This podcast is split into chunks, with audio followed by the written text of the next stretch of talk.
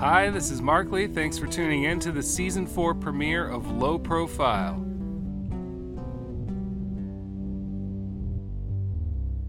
I'm really excited for this season for several reasons. First of all, it's the first time that all the interviews have been recorded in advance, and the lineup is spectacular. It's really something else.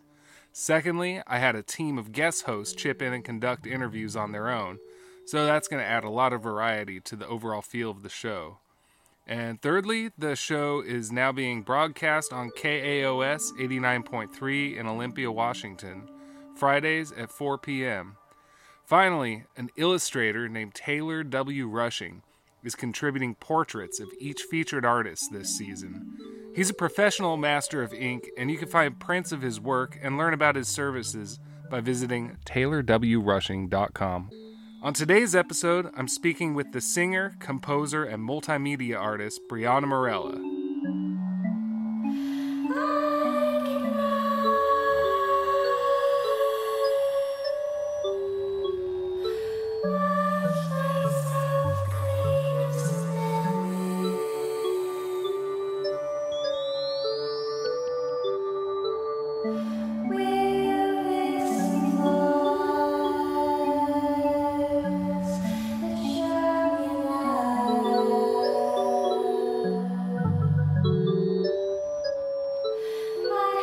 Briana grew up around Seattle, Washington, and found herself immersed in its independent music scene while she was still in high school. Her creative work has taken her to lots of places, sonically and geographically. When we spoke in October 2020, she had recently moved to Brooklyn. Yeah, I was I was living in Oakland for like two years before that. Right, yeah, and you were there uh, Mills College? Mm-hmm. Yeah. Um, so we we just heard a clip of um, a performance that you did uh, as a duo, um, Hmm. pouring water into a bowl. Oh yeah, yeah. It's creating That's- these really ethereal, beautiful sounds, and um, Mm-hmm. I was wondering if you could talk about what's going on there. Yeah, sure. Um, yeah, so the pieces that I'm doing in that performance are actually some things I wrote at Mills. And the summer after my first year, my partner Joel, who's in that video with me, um, we went on tour together, and Joel kind of ended up like being a part of, um, kind of just like improvising and being a part of the set. And it was really fun to play with him. It's fun to you know, obviously play music with other people and with him especially. But um, yeah, so for the piece with the water droplets, um, essentially there's just a contact mic at the bottom of the bowl. Mm-hmm. And then I am running this program called Max/MSP, and I'm just doing kind of a simple audio detection like trigger. So when it detects a drop of water, it's playing back some synthesis sequence that I had programmed. Well, it sounds amazing, and it's really hypnotic to watch as well. Thanks. Yeah, I mean, a lot of the work I was working on at Mills was really meant for live performance and to be in the live sphere. And I'm glad that you still got something out of it from watching the video because to me it feels like it just benefits from seeing it live. But it's al- it's cool that you could also gather some of that magic from the uh, you know recorded thing too. Oh yeah. So you're definitely working more in that realm these days um, of the sort of like visual performance art with uh, you know that's involved with creating the music that you make. Um, I mean, I have a pretty broad practice. I'm working on like three different albums right now, and one of them is kind of more like pop slash, you know, hazy rock mhm. vibe. And then, you know, there's like my more experimental stuff too. But I don't know. I just, I don't think I ever want to feel forced to just do one thing. Like, I just like doing lots of different things. Yeah, yeah, it definitely shows. You have an EP that you put out in high school called Stuck in a Rhythm. Mm-hmm. And um, Did That- you see who plays on that album? no, who's on there? Ah, you got to do your research. Um, well, um, do you, you know um, Mr. Karl Blau, of course. Absolutely, yeah.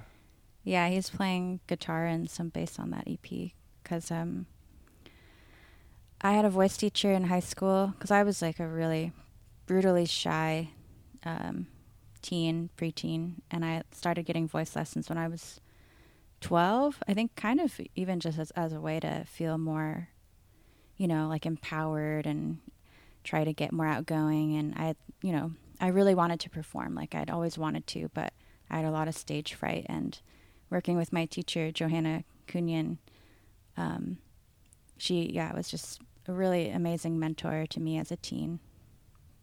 And at the time, she was dating this guy, Steve Moore, who you probably also know of. Yeah, so far I know everybody you've mentioned. and uh, yeah, so then she also had this friend named Eric Eagle who I never like really knew much about what he was up to. I think he played in that band Jesse Sykes and the Sweet Hereafter. There's like a Seattle band. I remember seeing that on flyers, yeah. Yeah, so I think he like played drums in that band. Um, he was like a drummer and kind of like ho- maybe hobbyist audio engineer.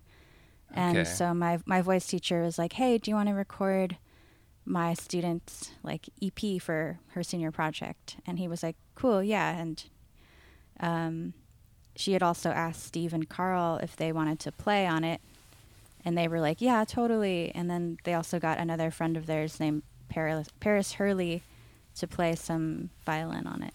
Did you know those guys when uh, when they got brought into your project? I had met Steve before, just Mhm. like at Johanna's place, and then he was always so sweet to me. And um, I think I had met Karl at a show of Johanna's because I think at the time they like played a couple of shows. So I remember seeing Karl play like when I was in high school. Um, like I also remember seeing like Your Heart Breaks and just like kind of like peering into this, you know, slightly older scene of like Northwest music, and I was really inspired and loved it. And yeah, loved Karl's music and was super flattered that he wanted to be a part of the EP. And yeah, I think his he and Steve really add so much to that EP. I mean, like I, I like could barely play guitar and piano, and like, but I'd written these songs, you know, and was like really excited about them. And it was really it was my first time being in a recording experience and seeing how like overdubs and collaborating with other people and like seeing what other people brought to a session. Uh, it was just yeah, it was amazing. Yeah, it's it's a really nice little collection, especially for so so how old are you if you don't mind me asking? I'm 30. And did you just have a birthday? I know it's you have a birthday this month. My birthday's on Sunday. Sunday. Cool. Well, happy birthday in advance. Thanks. It's cool how the uh, sort of the Pacific Northwest music scene, uh, the generations tend to overlap. It's something I've noticed, and uh, you know, experienced firsthand as well. And it's Yeah. uh, really cool that you know, folks kind of pass the torch to us in some ways, and uh, like serve as mentors definitely. it even now it's really exciting for me to see um, you know the up and coming groups uh, that you know coming from the next generation down uh, Mm-hmm. it's I, I don't see that cycle breaking There are no tears, just creases where your smile used to be.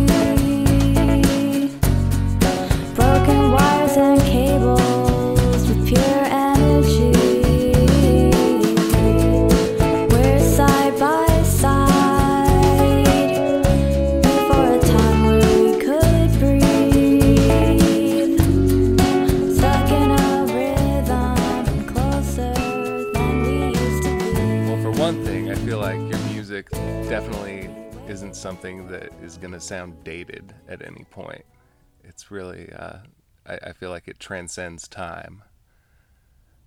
Oh well, thanks. It's very sweet. It feels maybe dated to me just in that I hear my younger self and sometimes cringe a little bit. Plus, Yeah. I think I've always been a bit of a late bloomer, so I feel like I just I feel like maybe I don't know, just like slightly naive or about things, and you can just like hear it in my songs, and then I feel like silly or something. I I noticed a really dramatic shift um, between that release and uh, then the Water Ocean Lake that came a few years later.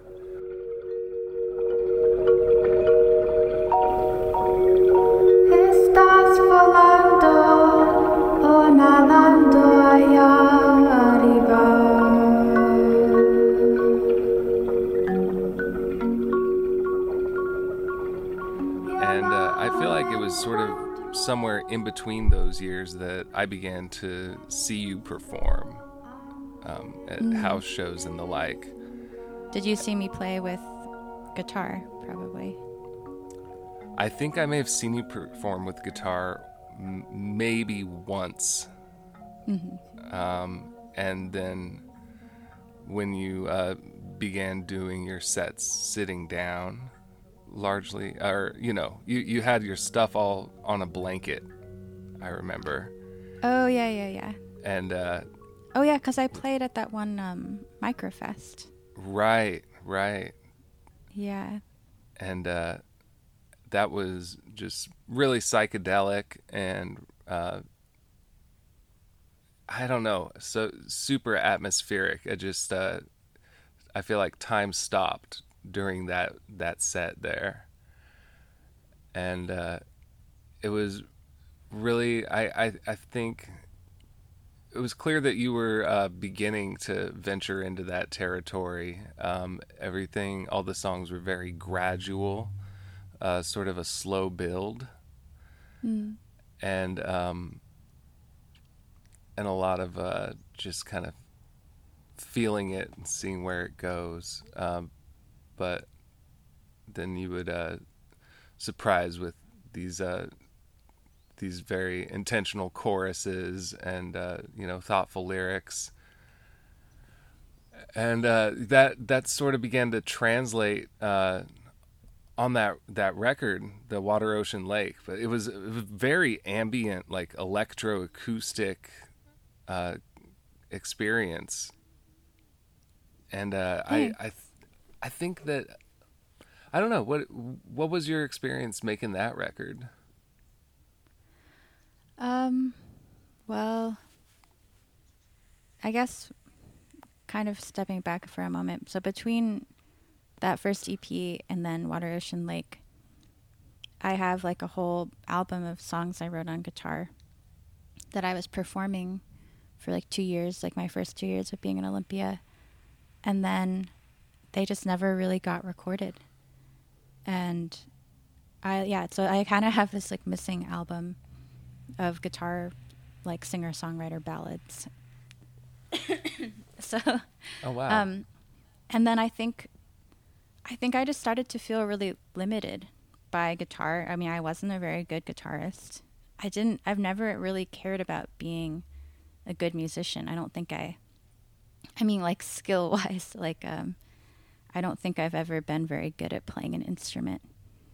And in school, I was learning about audio recording, and then I started taking music technology classes at Evergreen, and I just was blown away by the potential of making music on the computer or using synthesizers and doing field recordings and I just started thinking about sound and music in a really different way and I just have never really even wanted to go back to guitar that much. I or really to play acoustic instruments. I I just I don't know, it just hasn't been my interest and so Water Ocean Lake was sort of kind of a this early exploration for me of what I wanted my music to be like. Yeah, it was very like musique concrète, as opposed to the sort of uh, traditional pop group lineup or like the rock band. And uh, I, yeah, I was curious how you got into that that sort of sound because it's such a stark difference, but the um, the constant is your main instrument, which is your voice.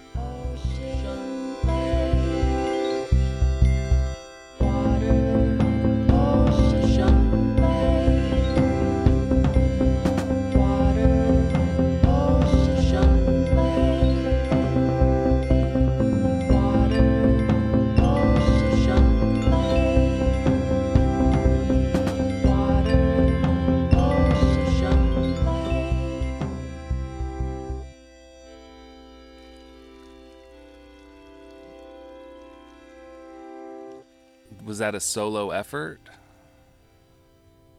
Oh, the Water Ocean Lake album. Yeah. Yeah, yeah. It was just all stuff I made when I was in school. My friend Taylor Newcomb had helped me record some stuff because um, Evergreen has a really amazing like analog studio with like a 16 track API board and there's like a two inch tape machine in there and a lot of that stuff was recorded straight to two inch tape. So when did you take your show on the road for the first time? Well, the first tour I did was actually I was still playing guitar and I was taken on the road by my friend Shelby Turner and he had booked just like a West Coast tour and he really helped me in so many ways just like having the confidence and just like showing me the ropes, you know, of like being on tour and it was yeah, a really beautiful and valuable experience. And then in 2012, when Speak From Your Heart came out, then I did like a two and a half month tour with my sibling, Aseneth, came on the road with me, and we were a duo, and we like went around the whole U.S. and played like 53 shows or something.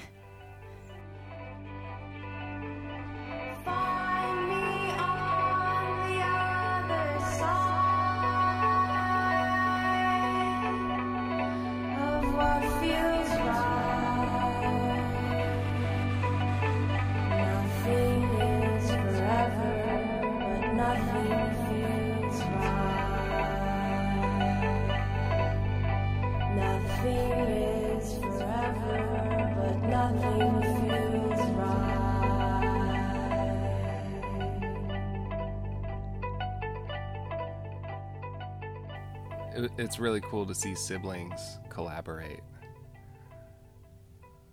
yeah, it was it was fun to do that with them. It was hard to, you know, conflicts and stuff came up, but I feel like that tour was really essential for kind of our our close bond now. Like I think if we hadn't done that, we wouldn't have been able to work through some of the hard things that ended up coming up on the road. but it was also beautiful just like traveling and playing music together too, of course. But What got you into songwriting? Like, um, when when did you feel the that you had something to sing about? Well, I started just writing songs in middle school. I just always have had melodies and lyrics come to me. I mean, I don't feel like I necessarily always have something really important to say, and I don't think that that should have to be a requirement for making music.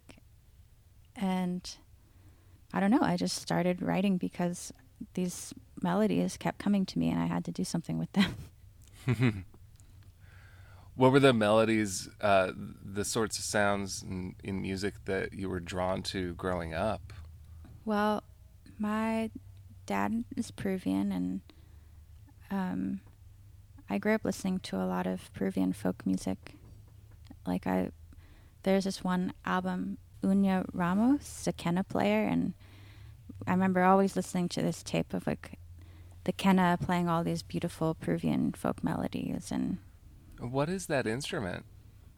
it's like a a bigger wooden flute and it's just got the most beautiful haunting sound to me and um, i don't know i think my dad was always really into playing the peruvian folk music. He's um, his ancestry is quechua so i think he just always like trying to feel connected to his indigenous roots and he always wanted to try and pass that on to us to like have a deep appreciation for our ancestry. Um, i think that's probably the biggest early thing that shaped my music experience was like always listening to the peruvian folk songs. And then you know growing up and like i was like in a kids choir and we like sang the beatles and the beach boys and um, you know, my parents would take me to folk life in Seattle because I grew up in North Seattle. Right. Just always been around music, and my parents always encouraged me to listen and be a part of music. And I sang in choir a lot. so, do you think the Peruvian folk is still uh, a part of the the backbone of, of what you do? I think it's between that. Maybe also my dad listened to a lot of like Spanish ballad guys, like this guy Rafael. Um, I love Rafael. Really like amazing, cheesy, but like deeply beautiful, passionate Spanish ballads. I think maybe my other big shaper of my songs that maybe only someone who really listened to my music a lot would know is probably that I was always obsessed with Mr. Rogers. And he's an amazing songwriter. And I just love the way he was able to write just really poignant songs about like child emotions and feelings. And the melodies are all beautiful and so moving. And he also just like has all these like crazy jazz chords, like kind of just, and the vibraphone. I've always been really drawn to vibraphone and mm. That's cool. Yeah, I can definitely see that that influence coming through. Um, sort of in the I I think uh, one thing in common is the sort of uh, very crystal clear delivery of of the words, you know, he's looking at you in the eye when he sings, and um, yeah. I kind of hear that in your voice as well. It's very direct and and careful. Yeah, just the idea of being direct when trying to communicate emotions and a lot of my songs do end up being about communicating emotions. So like speak from your heart. Yeah, I mean for example. So that was that was the uh, Bicycle Records release initially. Mm-hmm you, you got some legs from it, but you you referred to the following album as your debut record. Well, I mean, I didn't necessarily. It was kind of that's sort of what happened when I worked with this like bigger label on that next album on All Around Us was they called it the debut because they could do that. I don't really know why. I don't know why it happens that way, but they were just like, okay, this is your debut.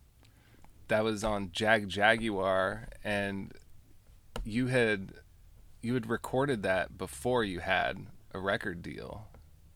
Mm-hmm. Um, yeah. And I, you know, I I know that you worked with uh, with Alex Somers. Um, mm-hmm. So he was a producer from America living in Iceland. Mm-hmm. And you wanted to go record that album over there. How did that transpire? Well, he had just kind of emailed me out of the blue. And I was excited about that. I had never worked with someone who was like a producer, you know?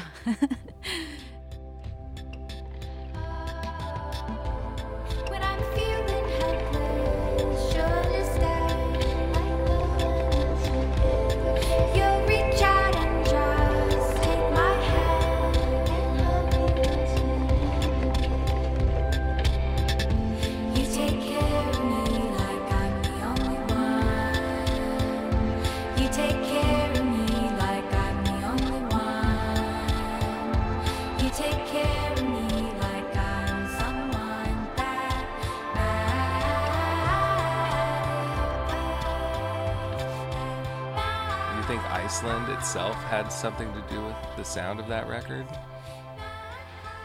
Um, it's hard. I think people like to attach like geographic mystery to stuff, and it could be part of it. I mean, also, Alex like lived in Iceland for like ten years, so I feel like he has like a lot of that kind of energy of like, you know, like he was dating, you know, the singer from Sigur Rós, Jónsi, and was like, I think that he's just drawn to certain sounds that definitely came into that album from his kind of like repertoire of, you know, love of sound and and then I was coming from my world and it was sort of like a meeting in the middle of like my music but like with this outside influence of him being a part of it.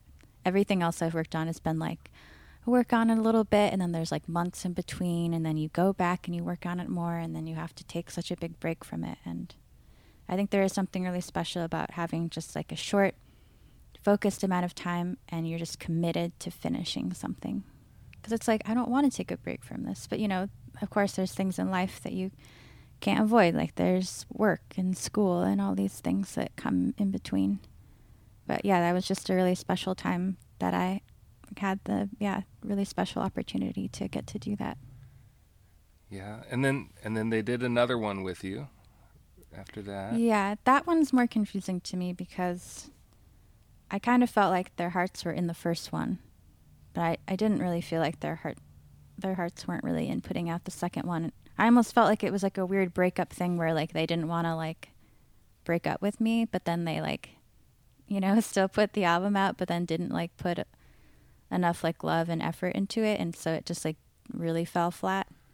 And like now I'm just like in deeper debt to them, so it's just weird. Oh man. So that's yeah, call it love. And I I I'm surprised that it uh that it didn't take off or that they didn't uh put more put more love into it as you say. Baby,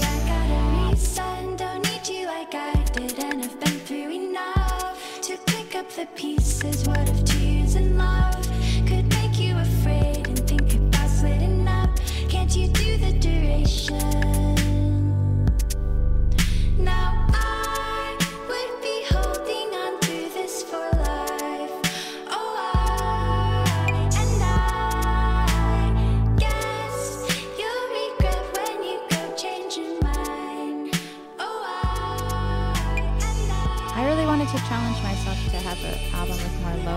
Because I've really shied away from having much low end in a lot of my music, and it's hard for me. There's something about my ears where I, I just don't. I feel like a lot of the low frequencies really cloud out things I want to hear, so I often just like don't go for it. I'm like it's taking up too much space in the mix, so I like like things to be more trebly or like mid centric, you know, and so with that album, I was really trying to push myself to be like, no, I'm gonna embrace these like low bass and like low drum sounds and like really have it, I don't know, just be a part of it. And I don't know, I I have mixed feelings about that album. I feel like it it um it kind of just I was like in a big pop phase for a moment, and then kind of wrote a bunch of these songs when I was in this pop moment and.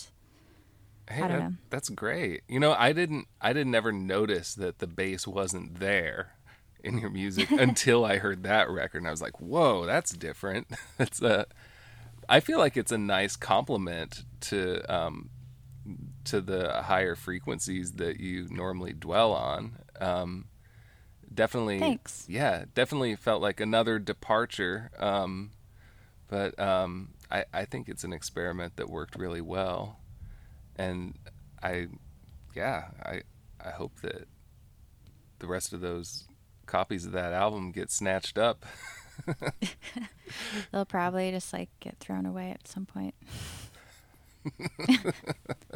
just like sitting in a warehouse in Bloomington, Yeah, Indiana. yeah I've been in that warehouse. Oh, cool. Yeah, Yeah, I've never been there even. I always wanted to go just because everyone from when I was on that label, that everybody was like, "You gotta go." I was Uh, like, "Well, invite me to play a show or something. I'll totally go." right. Yeah, I usually don't travel unless touring is a part of it, just because I can't afford to do so otherwise. So- oh yeah, yeah. It's you, you kind of got to have a reason sometimes. Yeah, I think tour is a really fun reason to travel. So It's great. Yeah. There's so many places that you probably wouldn't have seen otherwise. Oh yeah, definitely.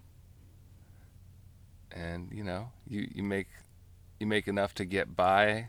Uh, if if that if you're lucky enough for that to happen, then that's, you know, icing on the cake. Exactly. Yeah.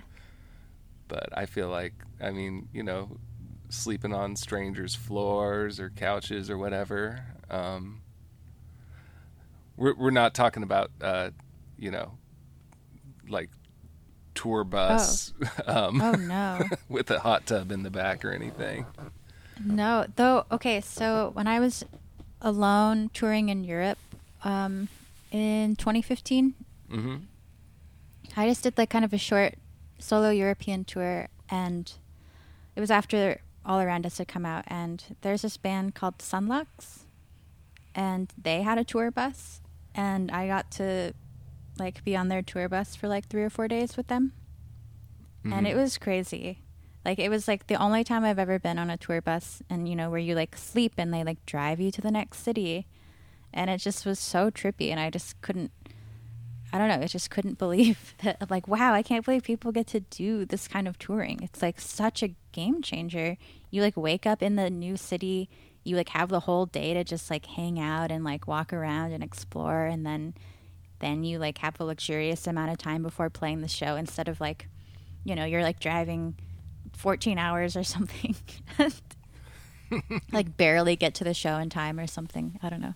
It was really trippy and it was really fun. I mean, that was a those guys are sweet and it was fun to have at least that one like you know, 3-day experience of being on a tour bus. Oh yeah.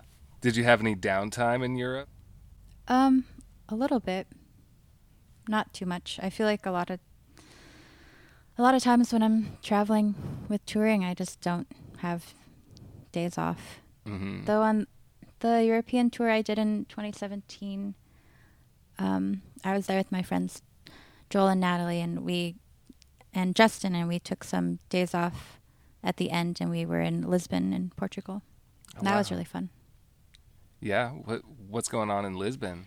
It's just like a beautiful old city, and we just walked around a lot. It was like near Christmas time, so everything was really Christmassy. Um, there's these castles nearby, like an hour train ride away, in a place called Sintra, and we traveled there and went to. I think the castle is like uh, maybe in that movie Pan's Labyrinth Okay. but we went there and that was yeah definitely such a highlight of the trip Wow. So after after Call It Love comes out, hmm then you decide it's time to go back to school. yeah well Yeah. i had found out that i was getting dropped from jag and that my booking agent had dropped me just because i wasn't making any, making anyone any money and i kind of felt like it was coming and Mm. so i got dropped and i was sad and i was thinking like well what am i going to do right now and I had always wanted to go to grad school, and I thought it would be a really good opportunity to explore some of my more like experimental sound um, desires. And so I applied to Mills and got in, and yeah, I applied like really late too. I applied in June, and then I started school that August of 2018. So you went in with experimental music in mind. And what what do you like about making experimental music that uh, is different from when you're working on pop stuff? What what draws you into that?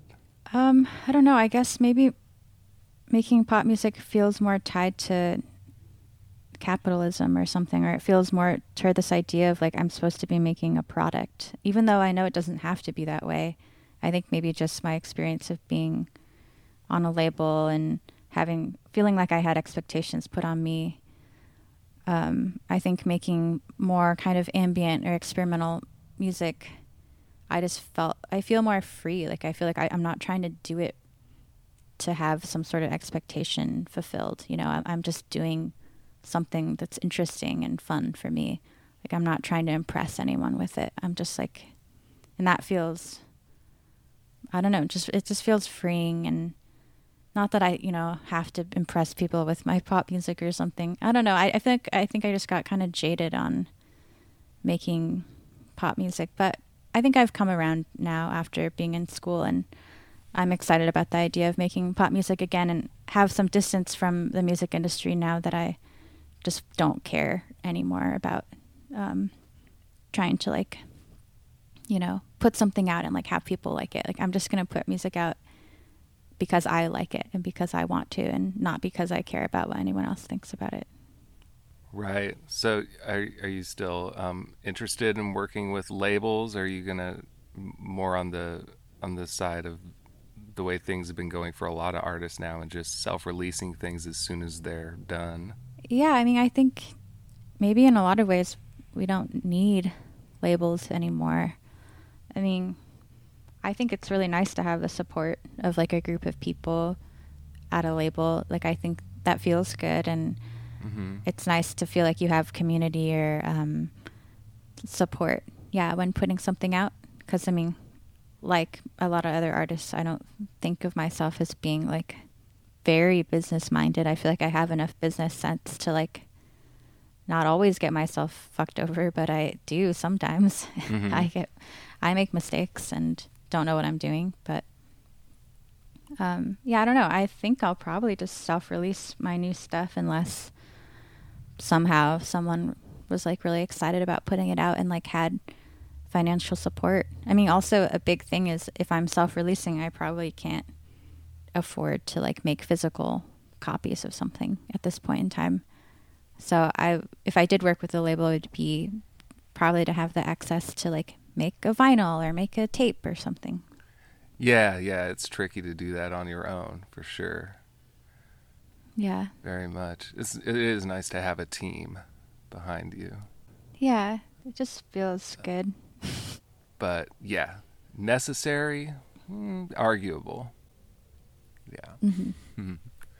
Uh, The last thing that you commercially released was uh, the collaboration uh, with Radiolab. And uh, oh yeah. ri- is that right? Yeah, that was kind of lingering um, with my stuff at the end of my time with Jag. My friend Hannah had gotten me that opportunity, and that was actually supposed to come out in 2017. And then I think maybe all the other artists were like being really flaky with getting their songs in or something. Mm, and mhm. um 'cause I had yeah turned in my song in like 2017 and then waited a whole nother year before it actually came out. So yeah, it's a. I don't know. I was I was pretty stoked to see that you were on the same album as Dolly Parton, among other heavy hitters. But that that just takes I the cake. know. I know. That's yeah, very special. Yeah.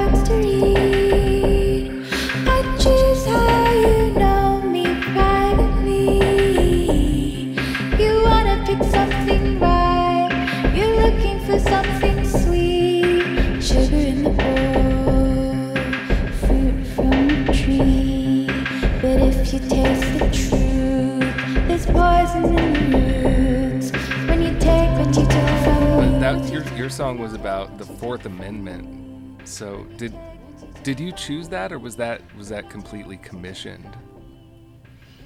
Um, I could choose at the time that I chose. There weren't very many amendments chosen yet, and but I really wanted to do the Fourth Amendment, and so I, I got to yeah have my pick. I don't think anyone else even wanted to do it, which is strange. I feel like the Fourth Amendment to me feels really like one of the most important amendments. So Right. It's about like uh, seizure of personal property.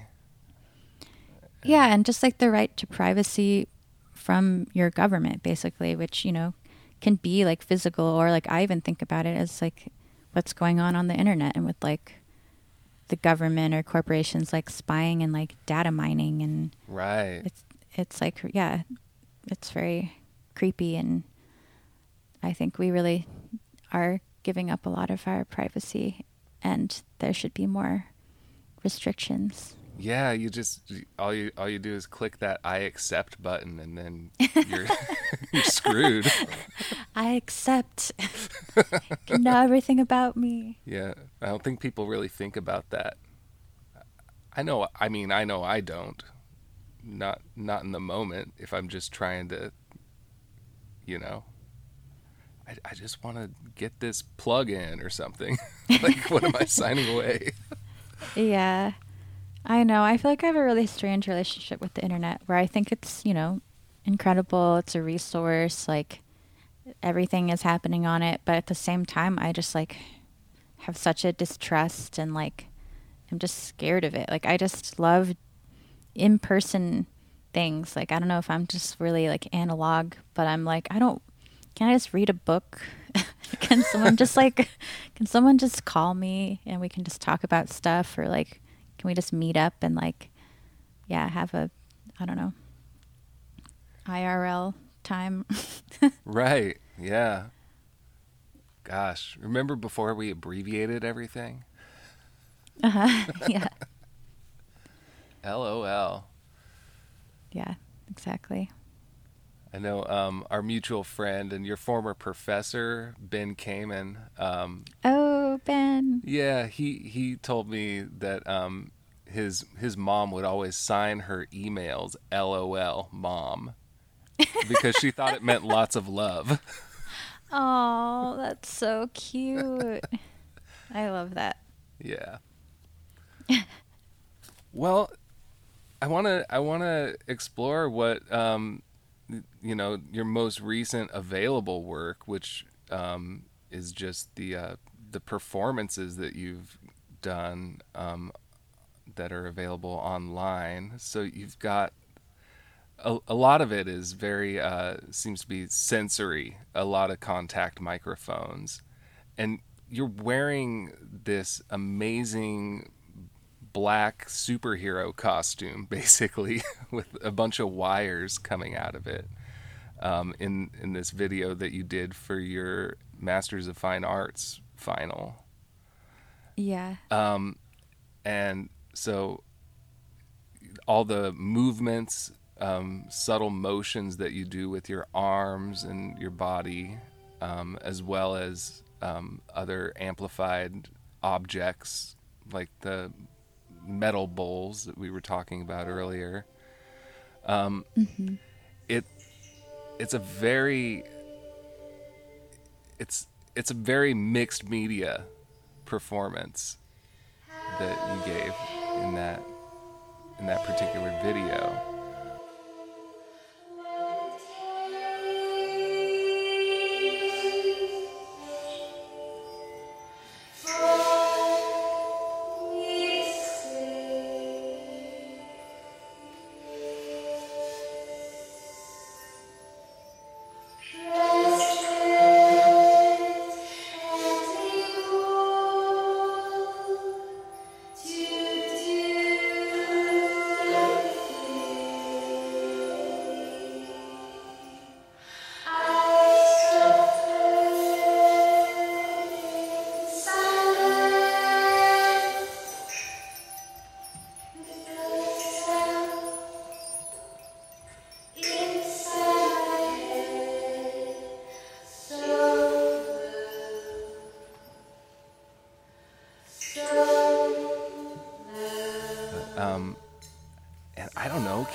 You tell me a little bit about the suit?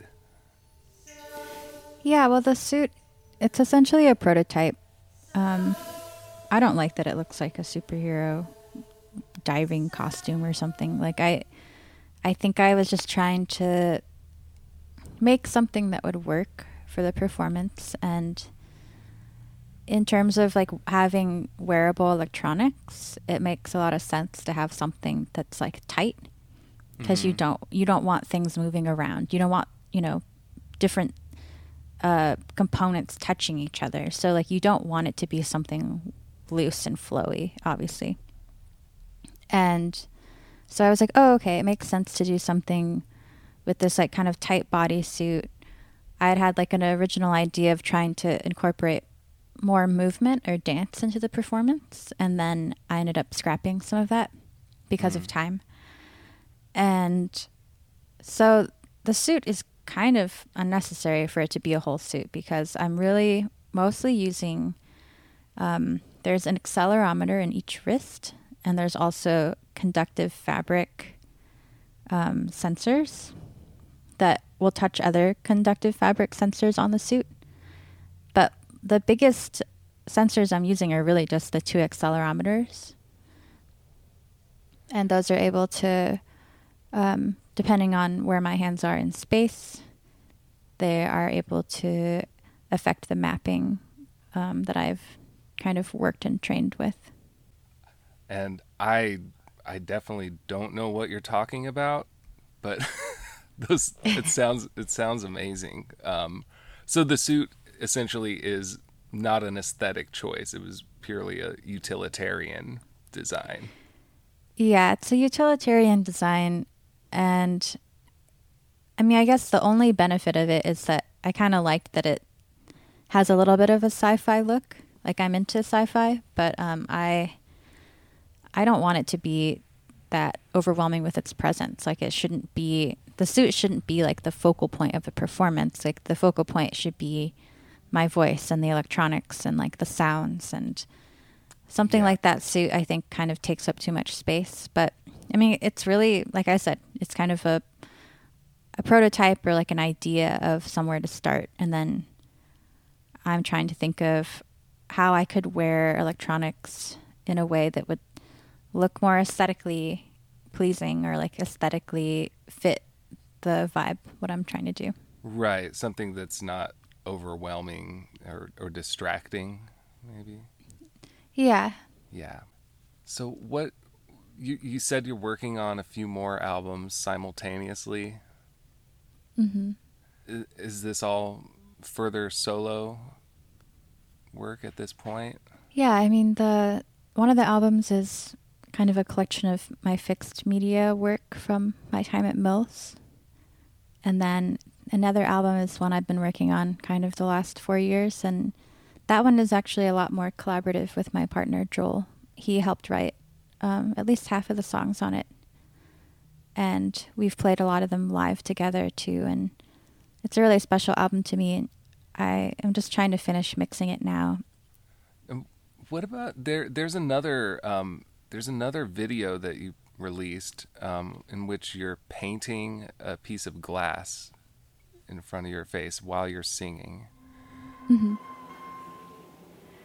Even if they I'm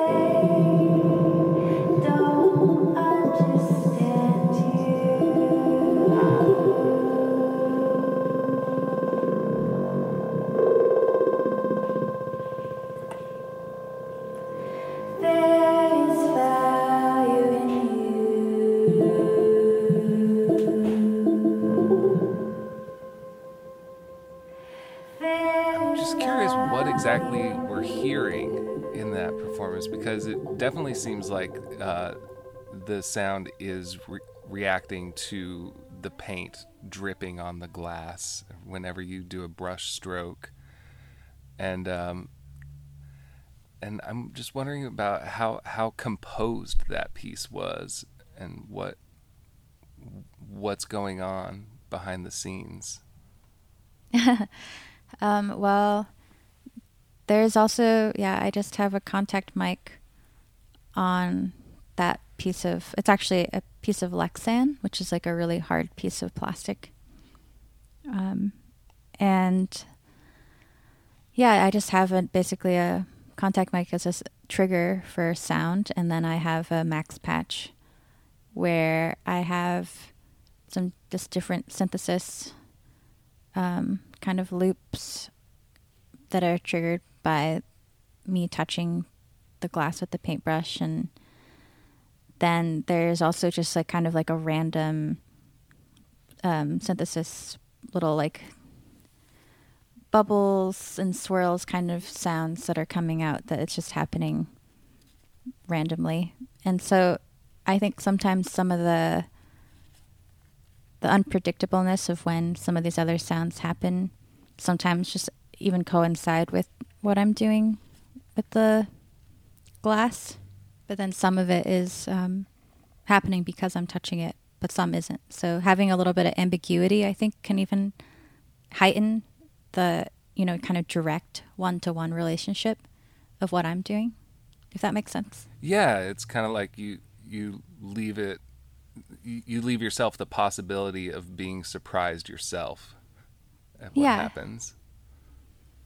Yeah, which I think is really important and an important part of electronic music. I think, I think I got even when I was in my pop like phase, I just got bored at how predictable and everything was, and how like polished and perfect, and I like didn't give myself a lot of room for the unexpected and for the unknown, and I I think that's actually a really crucial part of performing electronic music and I'm trying to really be thinking of that when I'm making my new pieces.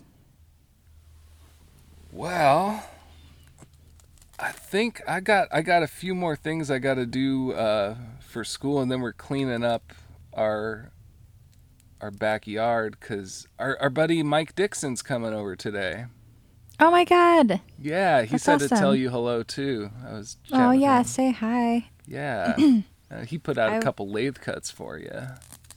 Once upon a Yeah. time. I'm I'm trying to get him to put out another one, but I think he's been kind of busy, but hopefully sometime soon I'll have Yeah. something else coming out with Mike.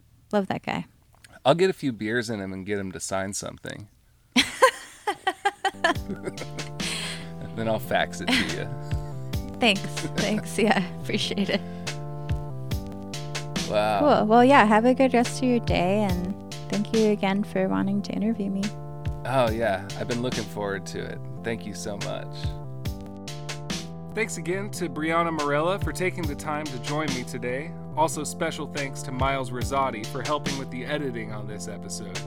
If you liked it and you want to hear more, all of the previous episodes are archived at lowprofilepodcast.com. There you can also find links related to featured artists on this show. And now, the full song, I Don't Belong to You, released by people in a position to know.